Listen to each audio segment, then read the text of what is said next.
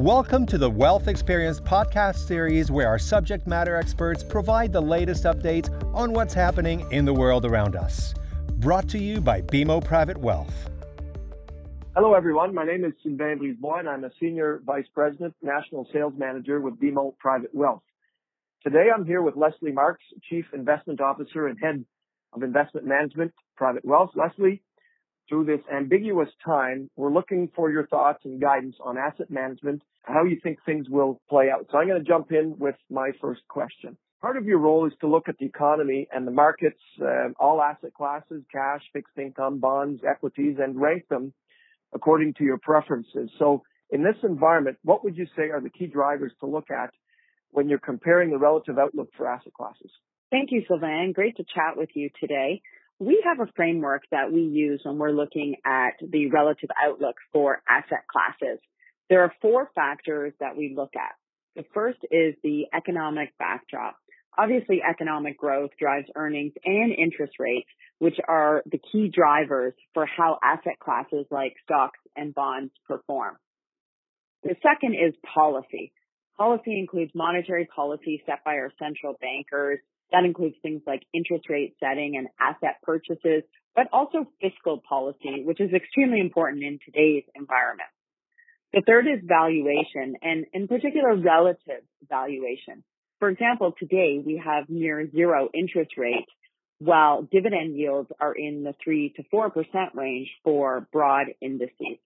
And finally, and certainly not least important, would be sentiment sentiment is so important because it is important to understand uh, the willingness of investors to put their money into an asset class. For example, a few weeks ago, we saw a clear lack of willingness to invest in investment grade credit, even though valuation was extremely compelling as interest rate spreads had widened to extreme levels. Fantastic. In this environment that we're in with, with COVID-19, it's a different environment. And so does that change a little bit the playbook here? Well, our, our playbook doesn't change in the sense that those are still the four factors driving asset class performance, but we do emphasize certain of those factors over others and we de-emphasize them. So on the economy, obviously we know we have very little visibility on how things will play out with COVID and how long we're going to be in the current state of economic shutdown. So hinging our decision making on a view of the economy would not be prudent nor easy at this point in time. Similarly with valuation, earnings are uh, extremely volatile right now and, and uncertain through this period. In fact, most companies are taking the approach to pull guidance for this year. So our focus is really on policy policy, both monetary and fiscal, has created enhanced liquidity to ensure that markets can function in order to build a bridge to cover the gap of the economic slowdown. We're also focused on fund flows because fund flows, which is sort of a subset of sentiment, have been extreme. We've seen record fund flows out of bonds, for example, in March, and particularly investment grade. I'll use that example again, um, but other credit products as well into cash. So that creates future demand uh, for purchases of money that is sitting on the sideline. Interesting. And so to change the outlook a little bit, I would suggest from, from medical perhaps to, to earnings and economics. Uh, this week is, is Q1 earnings season. It's clearly hard to estimate earnings, I think, in the current climate. How would and how should investors decide if stock prices are attractive if you can't really rely on the earnings outlook anymore? Absolutely. I think you're 100% right. I mentioned the lack of visibility in, in earnings and, and um, companies pulling guidance. And hey, if CEOs of companies can't predict their own earnings, uh, certainly we can't step in there and, and do that um, in, to replace their ability to provide guidance. But we can take some comfort in backward looking valuation metrics such as trailing price to earnings. This helps us understand the earnings potential for companies if we believe that at some point our economy will return or recover to pre-COVID levels. Now, of course, that's a big if because there will be some companies and industries which will have trouble uh, returning to pre-COVID levels, such as those in the leisure and entertainment industry. Anywhere where you see big crowds, I think in the next two years it will be problematic to resume pre-COVID levels. But we have other metrics that we can look to, such as tangible valuation metrics, such as price to book, which assesses asset values. Now, some, in some cases that can be a little bit more difficult to assess as well because as our economy has moved more towards services or the use of intangibles because of the role of technology in our economy, that has made uh, valuing on an asset value or book value a little bit more challenging, but it certainly does give us a floor to look at when looking at valuing companies. Interesting. And so you speak about uh, the floor. Um, you must have a base case uh, or a more likely scenario that you would expect to play out here. Uh, so could you speak about that and perhaps expand on, on what some of the risks uh, might be around that scenario and, and your expectations?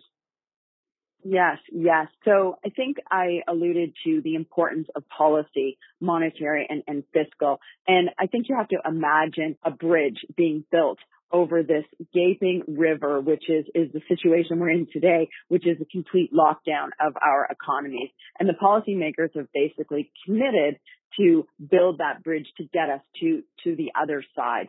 So our base case is that they will be successful at bridging the gap in this economic shutdown. And once we begin to reduce the current measures in place, the market will turn back to the fundamentals of what that recovery looks like. Today, we're not really trading on fundamentals. We're really trading more on sentiment and people's views around how uh, this COVID environment will impact them personally, but also the economy. We think that the risk to that scenario is, I guess it's fairly obvious, um, which is that you know, again, go back to the visual of the bridge over the river, that the bridge doesn't quite make it to, to, the other side. I think today our expectation is that this current shutdown or economic shutdown that we're in um, is a two to three month environment. But if we see the shutdown taking materially longer than that, it's going to be more difficult to get that bridge successfully to the other side. And this really delays uh, the resumption of economic activity. The second risk, of course, is that we uh, do start to come back online and then experience another outbreak, which pushes us back into the extreme measures again. Interesting. And, and uh, my last question would be for advice. Uh, you've experienced, I think, in your career, uh, both bull and bear markets. It's not the first time that we've seen market volatility like this. Perhaps the reasons are different uh, every time. But what advice could you give to clients who are watching this market bounce around um, violently at, at, times, and the volatility is higher, uh, and, and that causes emotion. And sometimes folks are looking to uh, move to the sideline and, and try to uh, avoid this volatility. What kind of advice would you propose uh, in this environment?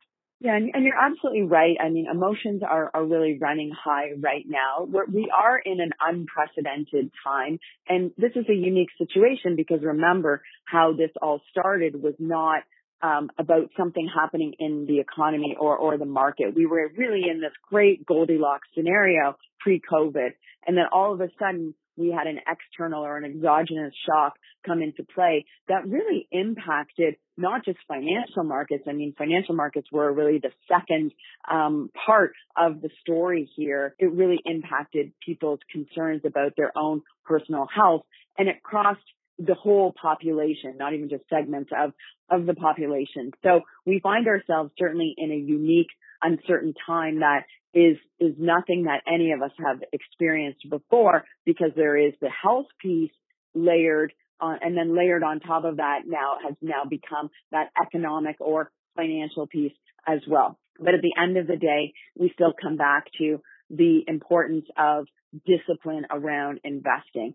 And I think I want to emphasize here that market timing strategies rarely work out because you have to be right on the exit, but also on the re-entry. So we strongly advise against trying to time the markets.